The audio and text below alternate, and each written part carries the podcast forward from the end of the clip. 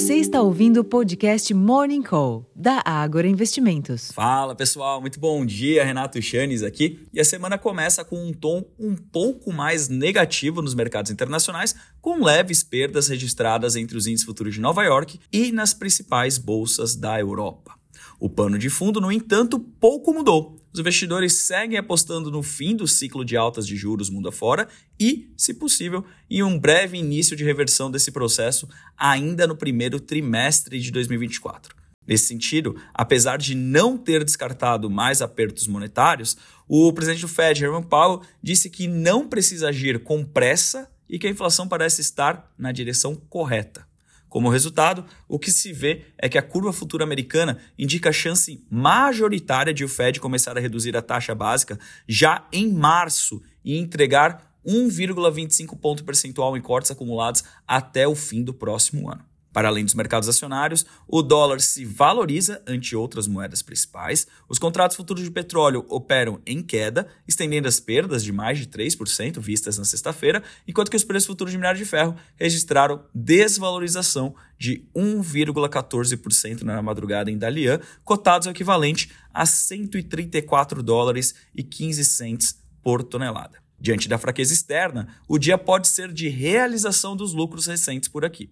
O resultado fiscal, junto com o abrandamento das taxas de juros em outras economias, continua sendo o foco dos investidores. E a votação do projeto de lei de taxação das apostas esportivas, as chamadas BETs, cuja data será definida após a volta do presidente do Senado, Rodrigo Pacheco, do PSD de Minas Gerais, ao Brasil, prevista para quarta-feira, é um evento importante nos próximos dias. Em termos de agenda, aqui no Brasil, hoje, o Banco Central divulga o boletim Focus às 8h25 da manhã e a nota do setor externo de outubro às 8h30, com coletiva sobre os dados às 10h30 da manhã. A FenaBrave divulga o balanço do setor de veículos em novembro, no fim da manhã. O presidente em exercício, Geraldo Alckmin, participa de evento da Abiquim às 8 horas da manhã.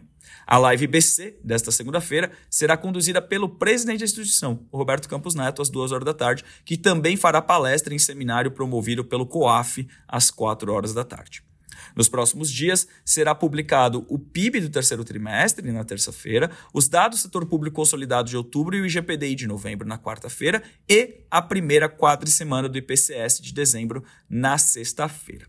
Entre os eventos previstos, a cúpula do Mercosul será realizada na quinta-feira, no Rio de Janeiro, e, na pauta do STF, destaque para o julgamento no plenário físico da constitucionalidade do trecho da lei das estatais que proíbe a indicação de políticos para cargos de direção em empresas públicas.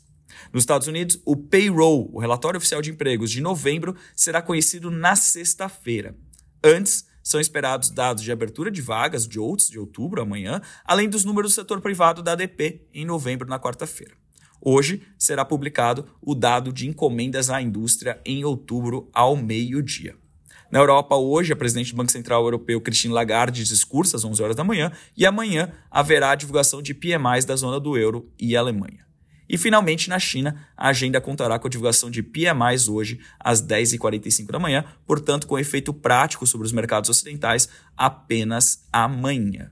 Bom, pessoal, como vocês podem ver, realmente é um dia que tudo sugere realização de lucros por aqui, mercados caindo, commodities em queda, isso aqui não é o principal indicativo de alta para o nosso mercado. Ainda assim, a tendência majoritariamente continua sendo positiva, dado que as taxas de juros americanas seguem território contracionista, ou seja, seguem em queda e deve estimular a tomada de risco nesse final de ano. Então é mais uma parada para respirar. Eu vou ficando por aqui, desejando a todos um excelente dia, uma ótima semana e até a próxima, pessoal. Tchau, tchau.